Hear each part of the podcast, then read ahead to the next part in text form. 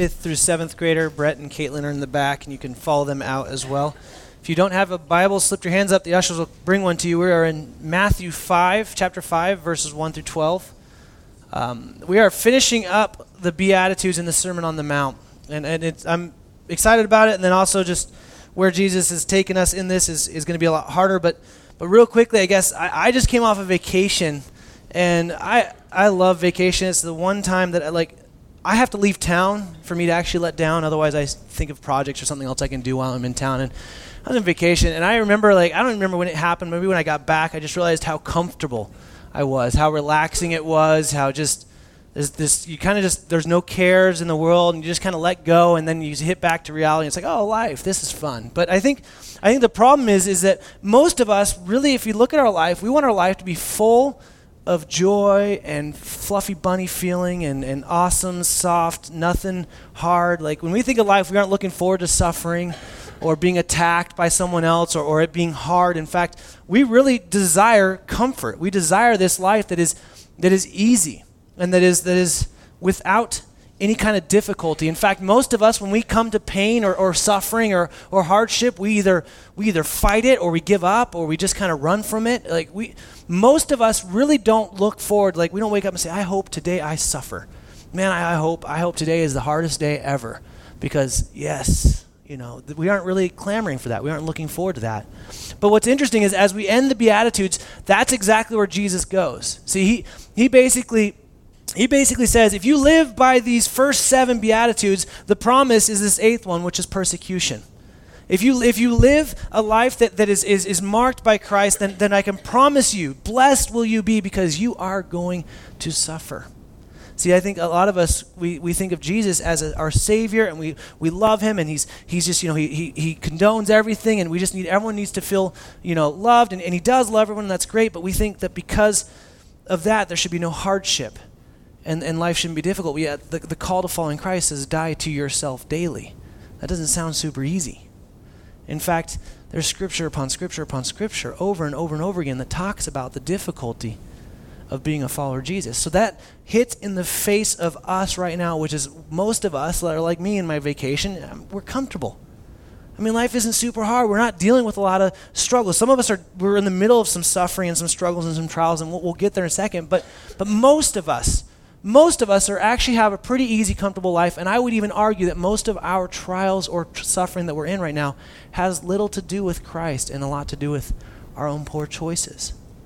But see, Jesus, he, he weaves this, this, this message, this blessing, this promise of blessing, and you know, you're poor in spirit, and then you know, you're, you're, you mourn and you're meek, and, and if, you, if you hunger and thirst for righteousness, and he weaves all these things in, and this is the, the last beatitude we get to.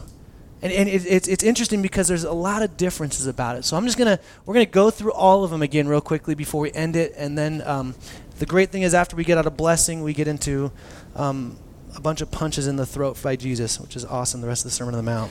It's difficult. um, remember this as he as he punches you in the throat remember this this has to sit here everything that jesus is talking about in the blessings and the beatitudes everything that he's talking about in the sermon on the mount all of it begins with our heart our heart position, not, not what I do. I do because of what my heart is or the condition of my heart. My heart dictates what I'm capable of doing. So he, he is always an advocate. We, we talked about pure in heart and how everything's centered around the idea that, that our heart is what will dictate and change and charge what our actions are. If you're just doing a bunch of stuff with Christ without the heart, then it's just it's just filthy rags. That, that's righteousness on your own self. Okay, so the Beat or the, the Sermon on the Mount begins. Seeing the crowds, he went up on the mountain, and when he sat down, his disciples came to him. And he opened his mouth and he taught them. He began to say, Blessed are, are the poor in spirit, for theirs is the kingdom of heaven. Blessed are those who mourn, for they shall be comforted. Blessed are, are, blessed are the meek, for they shall inherit the earth. Blessed are those who hunger and thirst for righteousness, for they shall be satisfied. Blessed are the merciful, for they shall receive mercy. Blessed are the pure in heart, for they shall see God. Blessed are the peacemakers, for they shall be sons, they shall be called sons of God. And where we are today, 10 through 12. Blessed are those who are persecuted for righteousness' sake, for theirs is the kingdom of heaven. Blessed are you when others revile you and persecute you and utter all kinds of evil against you falsely on my account. Rejoice and be glad, for your reward is great in heaven. For so they persecuted the prophets who were before you. And so Jesus, Jesus takes his turn, and this would have been this would have made sense to them because most of the people felt this this persecution in, in one form or another, but they were, it was more as Jewish people because the Romans ruled. But but but as we see through the rest of the, the New Testament and, and the rest of, of history, persecution set in really hard for these people around Nero and some of the other um, emperors of the time past there. It was it was difficult to follow Christ. And, and, and, this persecution happened. But Jesus ends his Sermon on the Mount saying, basically, look, the first three were you emptying yourself, poor in spirit and mourning and, and meekness, and then you hunger and thirst for righteousness. And it's out of that hunger he begins to fill you with mercy. And he fills you with, with a pure heart. And he fills you with, with peacemaking. And if you do this, and here's the thing if you are those things, then blessed are you because you will be persecuted. The word persecute is it, it means continuous attack from someone else, and usually it's done because of a, a cause or a belief. And so in this case, it's, it's the belief in Jesus that he's talking about because he says, You will be persecuted for righteousness. In fact, the first one, it's interesting. This, this beatitude has some, some intriguing differences than the rest of them. One is it's the longest one, it's the only one that actually has a command in it. The rest of the Beatitudes are just blessed in the idea, but he has a command where he says, rejoice. He commands us to rejoice in it. It's, it's also the only one that, that Jesus repeats, and it's the only one addressed directly to the reader. See, he says at the beginning, Blessed are those, but then he says, Blessed are you. He changes it to make us think, okay, this is ending. He, he re explains it. He talks about persecution in two ways.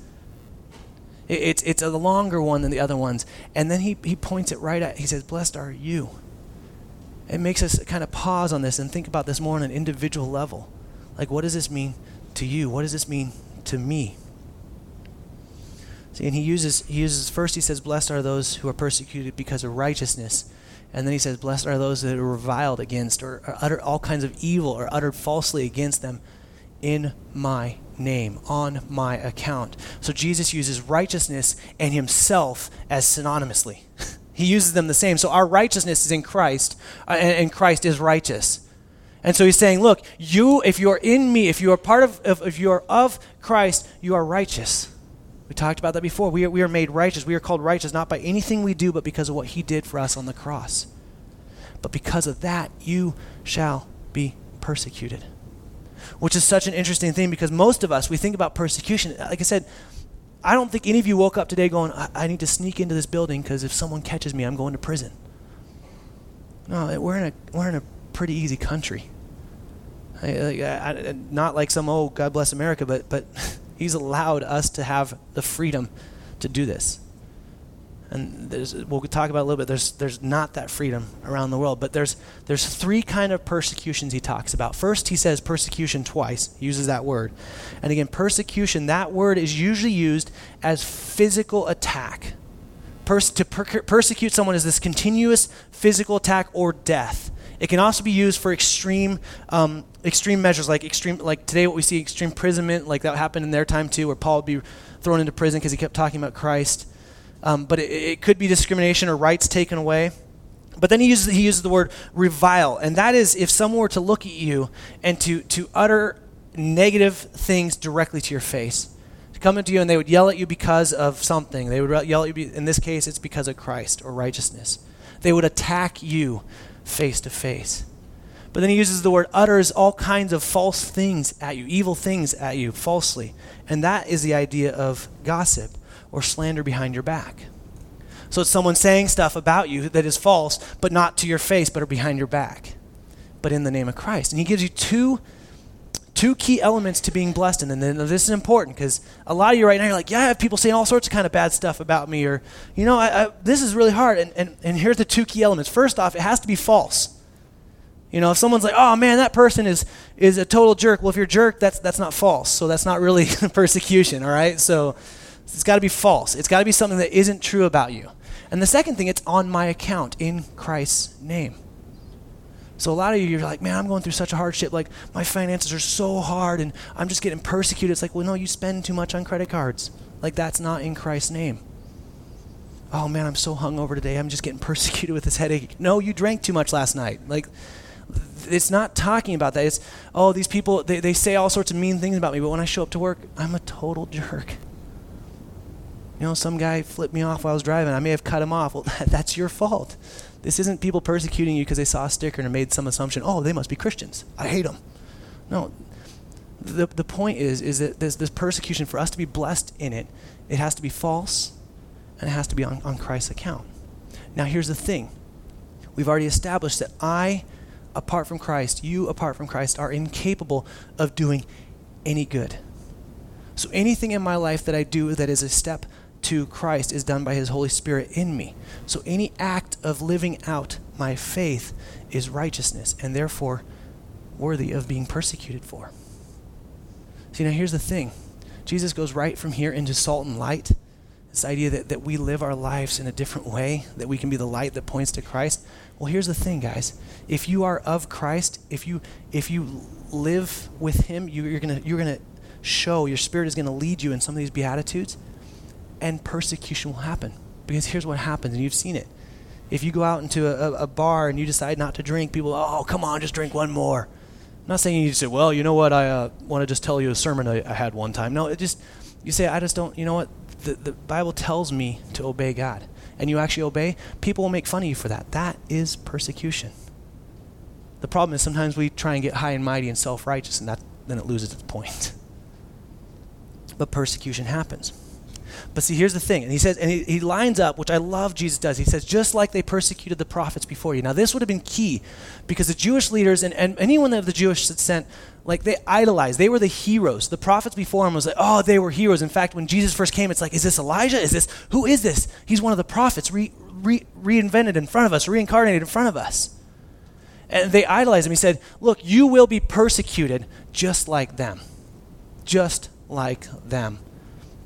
And then he gives us two promises, which I think are key in this. And it's interesting that, that in our persecution, he, he decides at the end of this to not only give you one blessing, but, but, but, or one promise, but two promises. And the first promise is he says the same thing he said after the first beatitude. Remember, blessed are those who are poor in spirit, for theirs is the kingdom of heaven. And then he says it again here theirs is the kingdom of heaven. Blessed are those who are persecuted in righteousness' sake. You're in, you're, you are a portion, you get an aspect, you live in a presence of his kingdom now. And the kingdom of God is, is, is what broke in when Jesus arrived on earth. It's what came in. It's, it's, you see Jesus praying, God, your kingdom be on earth as it is in heaven, meaning it's not entirely here, but there are aspects and portions of his kingdom in present day today. And we, as his followers, get to be the usher of that kingdom day in and day out today until someday Jesus comes back and, and removes all brokenness and change it destroys all and, and defeats all brokenness and makes everything the way it was supposed to be. And this is a promise. Look, if you are in Christ, if you live righteously because of the Spirit inside of you, you will be persecuted. But yours is the kingdom of heaven. It's again, and I love this. We see this over and over and over again in the Bible. It's stop focusing on the moment and fix your eye on the prize. Fix your eye on Christ. See, it's our love for Him that allows me to try and be obedient today. I don't try and be obedient as some acts or laws. I, I seek to be obedient because the Holy Spirit is leading me to be like Christ, but because I love Him. And I only love Him because He first loved me. That's the first promise. And the second promise is, is one that I think most of us struggle with, and it's this there are future rewards in heaven. It seems very crass to serve God for some promise of reward. Like, I don't want my daughters to only eat their dinner if I promise them dessert, right? Like, I want them to eat dinner because they know it's good for them. I don't want them to do something for me just because I told them to. I want them to do something for me because they love me. And because they love me, they know that loving me is obeying me. And that's the same thing with Christ. Like, I can't live my life just in hopes that He's going to give me some future reward. But here's the interesting thing Jesus says, there's rewards there's rewards in heaven. I don't know, like maybe you, you picture ho ho. I joked in the first, I joked in the first service that ho hos was my reward. Like you're gonna get a bunch of extra ho hos because I think they're awesome, and in heaven you don't gain weight. Um, no, I, don't, I don't know what your reward is, but there's some there's some promise of a reward here, some promise, and he does this over and over again in the Sermon on the Mount, where he's saying, look, don't look for rewards or, or well done or attaboys here on earth because your rewards are in heaven. And I don't know what that looks like, but he says this reward is great. And one of the things that I had a mentor once tell me is anytime Jesus describes something with an extra word or he shows an emotion, pay close attention. And Jesus said that this reward is great. it's great. So, so he says, look, you're going to be persecuted. People are going to utter all kinds of evil against you falsely, and they're going to revile you, and they're going to persecute you on my account. But your reward in heaven is great. And it seems, like I said, it seems crass to want to work for something, some kind of future reward, like it turns Jesus Christ's grace into a currency, which we know is not the case. But see, even Jesus looked to the reward in heaven. In fact, we know that because the author of Hebrews 12 2 says, talking about our faith, like we need to, the, the author and perfecter of our faith, we look to Jesus. He's the founder and perfecter of our faith, who for the joy that was set when? Before him, he endured the cross. See, see Jesus, the, the joy that was set before him, he endured the cross, despising the shame, and is seated at the right hand of the throne of God. So something in Jesus was longing to be with, with God again. And it's, it's obvious, right? He loved him. He loved God. He endured the cross. He endured the worst kind of suffering and pain so that you and I could have a right standing with him. But he, he was able to do it because of what was set before him being with God in heaven. See, I don't think that our reward's going to be ho hos or, or, Twinkies if they even make them anymore, um, or any of that stuff. Our reward is, is more of God. Our reward is having more of Him. And Jesus uh, obeyed God to, to the fine letter, didn't mess up one bit, but he longed to be back with Him in His presence. See, so there's some kind of reward that, that comes from us in acting in this. We'll actually talk more about that as we get further in the Sermon on the Mount. And then Jesus does the one command of all of them in the in the in the Beatitudes, and that's the, the word be glad. He says rejoice. Says rejoice and be glad. It's, a, it's an interesting term. It's used another spot in the Bible, but but it, it's it's kind of interesting to me that he says, look, it's going to be really really hard. Life you're going to suffer. It's going to be so difficult, but be happy. Like don't worry, be happy. It's going to be great, right? Because of why? Because of the reward in heaven because yours is the kingdom of heaven now. See, but he, he commands us to be glad. In fact, we see the same statement in 1 Peter 4 12 through 16. It says, Beloved, do not be surprised at the fiery trial when it comes upon you to test you. Don't be surprised when it gets hard, guys. We shouldn't be surprised. As if something, as though something strange were happening to you. But rejoice in so far as you share Christ's sufferings, that you may also rejoice and be glad. There it is again, when his glory is revealed. If you are insulted for, my na- for the name of Christ, you are blessed, because the Spirit of the glory and of God rests upon you. But let none of you suffer as a murderer or a thief or an evildoer or as a meddler. Yet if anyone suffers as a Christian, let him not be ashamed, but let him glorify God in that name. This word Christian, we throw it around. That's the only time it's used positively in the Bible. Two other times it's used as, oh, you're one of those Christians. But he says, look, if you suffer right here in the name of Christ, be very, very, very, very glad. Be super happy. That's, that's how that translates. It's this, it's this overjoyed, this, this joy that is, is shown externally. You can't hide it. You're rejoicing so much. It seems almost weird to do that. And Peter uses the same precursor. He says, if you're suffering because of a, as a murderer, a thief, or an evildoer, and I love that he puts meddler in here. Someone sticking their nose in someone else's business, or a murderer, like apparently those are par, right? but he says, if you're suffering of those, yeah, it's nothing. But if you're suffering for Christ, there's good news. And he says there's three promises in this. One is, we suffer with Christ. That means I get to suffer with him. It makes us look more like Christ.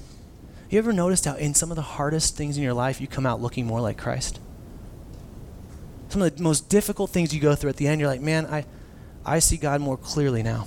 And then he promises the same thing a reward in heaven. So there's this precursor, it, there's this promise of suffering or persecution. And I had, the, I had to ask the question is this happening today? Because you and I sit in, you, well, you sit in fairly comfortable chairs. I've got a pretty comfy one up here, guys. Um, and we sit here and, and really, we're not suffering. We're not really struggling much. I mean, maybe some of us are going through some hardships, but again, most of our hardships are because of our own doing. Like, we're really struggling financially because we made poor choices financially. We're really struggling in our relationships because we're selfish. Right? We, we have some hardships in life, but it's because we, we choose flesh or the world over God and His Spirit. So is this happening today? And you know what's funny is you don't have to look very far for persecution. In fact, persecution, intense persecution. Pastor Saeed, if you heard about him. He's a local pastor that was in the summer of 2012 was arrested in Iran. You know, in his time in Iran, in, in that area, he started a thousand underground churches. He's now just in just in October he got moved to a horrible prison. And he's got a term of eight years right now, separated from his family, all because he was a Christian. In fact, you know what? This is a statistic that blows me away. In the last 100 years, so the last 100 years, 100 million Christians have been killed in the name of Christ. That is more people than all of our wars combined have died in the name of Christ in the last 100 years. September 23rd, 85 Christians were killed at a church in Pakistan by a suicide bomber. Syria, seven were killed by a gunman as he walked into a church and, and started picking people off. The Muslim burn, Brotherhood started burning Christian churches in Egypt. In fact, they just burned back in September the oldest continually active Christian church since the third century.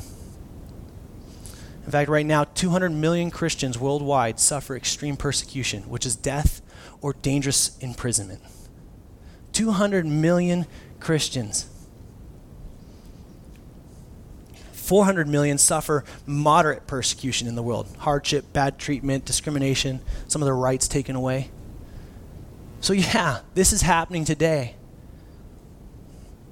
But most of us don't really feel this. I mean, maybe we can spend some time praying for Pastor Saeed and his family.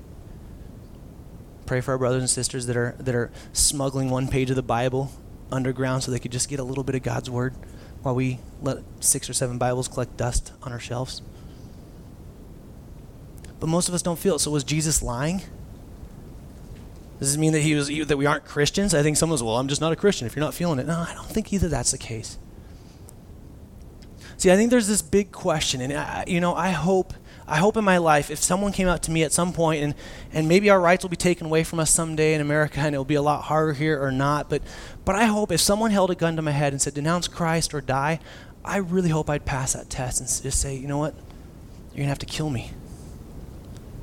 Someone put a gun to my wife's, wife's head, denounce Christ, or she dies. I, I love you, babe, but I, I hope that you'd understand my kids, right? Like, like I hope I'd pass that test. But here's the question: as I started thinking about that, maybe it would, and we could play this what if. Well, you know, maybe maybe I should just pack up my bags and move to Syria and start trying to do it there and, and put myself more in danger so I can feel this persecution. Maybe that's the case. But then I started thinking about the little tests that you and I get daily. See, if, if, if I'm called to live a, a righteous life and the Spirit inside of me is leading me in that, that means that I'm going to make choices that don't make sense to this world.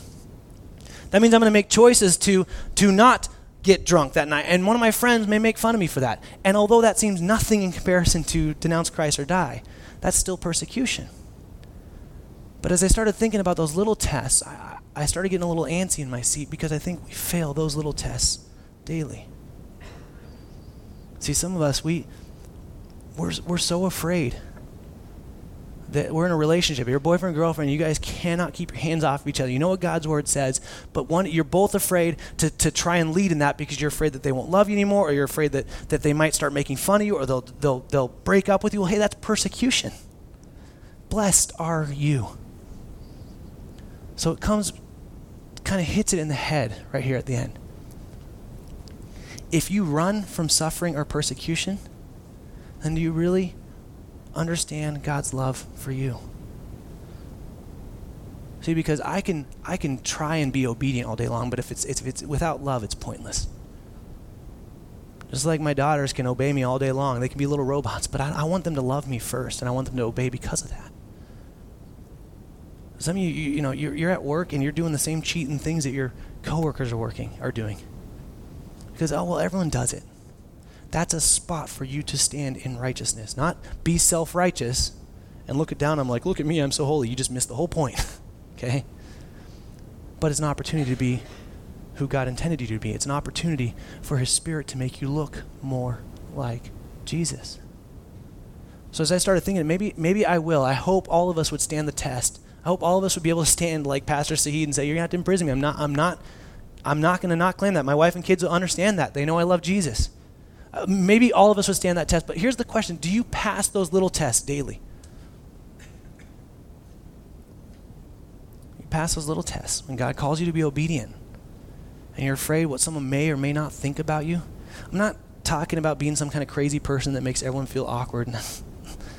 but let me let me promise you this: the more you look like Christ, those who are in darkness will feel a little awkward around you. They will feel a little uncomfortable. You know what's interesting to me is, is in the church we're really bad at this with each other. You know, someone starts getting healthy and start working out a little bit, and you, we make fun of them. okay, you're going to eat healthy, haha. It's like God tells us to take care of our body. Now I understand you can idolize that, but but what shouldn't we be encouraging people that are looking more like Christ? You know, I, I, someone just chooses to say, you know, I'm not. I, I got to spend some time. I didn't read my Bible this morning. I'm going to read it tonight. Oh, you're so holy. Good job. Read your Bible. We're mean to each other. You, you know what that is? That's the flesh in us that doesn't like being called out. See, when we see light, it's it's it's bright and it's hard and it's it's easy for us to want to push away from it. But see, the Spirit of God inside of us is calling us to live more like Him. And here's the promise that comes from that life's going to be hard. You're going to get persecuted. People are going to make fun of you. You're going to look different. People may even gossip about you. That's probably about the worst we're going to get. Maybe someone will say something mean to us to our face. They'll say something bad about us behind our back. Most of us probably aren't going to have a life or death situation. Some of us may get passed up for job promotions because we choose not to cheat or lie. Not because we're self righteous, but because God's Spirit inside of us is calling us to be more like Christ.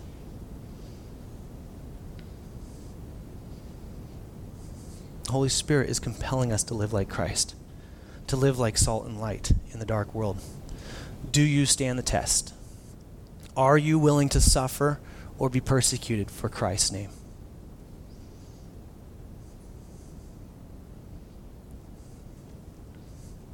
I'm gonna the Josh is gonna come up and we're gonna sing some more. And I'm gonna leave you with a quote. I just thought it was interesting because I think a lot of us we hear sermons like this, we hear things and we're like, yeah, I should do this more. I'm, you know, I'm convicted, and you, you kind of feel bad, and maybe you want to hide in it, or you want to just kind of feel like it's just a, I need to be more noble, or I need to I need to follow the law more. And again, Jesus has spent this entire time just in the Beatitudes pointing again to our heart, our heart, our heart. Look at your heart. Your heart's the issue. Your heart, not your actions. The heart will dictate the actions. And he keeps going back and back and forth. And I love what Oswald Chambers said. I've got it up on the screen for you. He says, when, when you begin to deport yourself amongst men as a saint, they will leave you absolutely alone. You will be reviled and persecuted. No man can stand that unless he is in love with Jesus Christ. See, he cannot do it for a conviction or a creed, but he can do it for a being whom he loves. Devotion to a person is the only thing that tells devotion to death to a person, not devotion to a creed or a doctrine. See, I'm, never going to be willing to suffer or be persecuted if I'm not in love with Jesus Christ. It's just going to seem asinine to do. It's going to seem ridiculous to live a righteous life if I don't love Jesus. And therefore, I'll look for comfort and simple all day long. And I'll run from the very things that make me more like Christ, the very things that bring blessing as our, as our King and Savior promised. Let me pray. God, thank you so much for your word. And I pray for um, those in the room right now, specifically that are suffering or in a hardship because of just their own poor choices. Uh, been wrestling, their relationship is, is messed up because they're selfish. They're, they're struggling financially because they just keep making poor decisions. They can't seem to kick an addiction. God, I just I just pray for your, your grace in that situation. I pray that you'd remind them that your grace is lavished on them that your grace is sufficient, that they're not outside of your reach. God, you remind them that um, there's a better way to suffer, there's a way to suffer for you. God, for those of us in the room that just love our comfort and run from discomfort and run from things when you call us to obedience, we just try and hide behind, oh, that person is just being legalistic. God, would you remind us of your love? Would you remind us that you were obedient, that your son was obedient to death on the cross in my place? And for our brothers and sisters that are suffering, and persecuted around this world, would you bring them your peace and your comfort? Would you remind them that, that it is worth fighting? God, would you help them to hold strong, to finish the race that's set before them? And Father, for us that, that, that are going to have small little tests, God, may we do it and not ruin it by being self righteous, but may we do it in a way that brings incredible glory to you. And God, would you allow us to be persecuted? And would you allow us to, to be reviled? people to utter all kinds of evil things against us. not for not for anything that I've done, but for everything that you are in me. God, would your spirit lead us to be more like you? And Father, I just pray again, I pray that maybe you would just make us a little bit more uncomfortable. And God, I'm sure in a room this size, there's plenty of things that, there's plenty of little tests that we've even failed this last week, God. Would you remind us that your love is still sufficient? You're not standing there looking at us um, with shameful eyes. But God, would you give us the strength to pass that test? And God, would you remind us of the immense blessing that comes when we are persecuted in your name? It's in Jesus Christ's name we pray. Amen.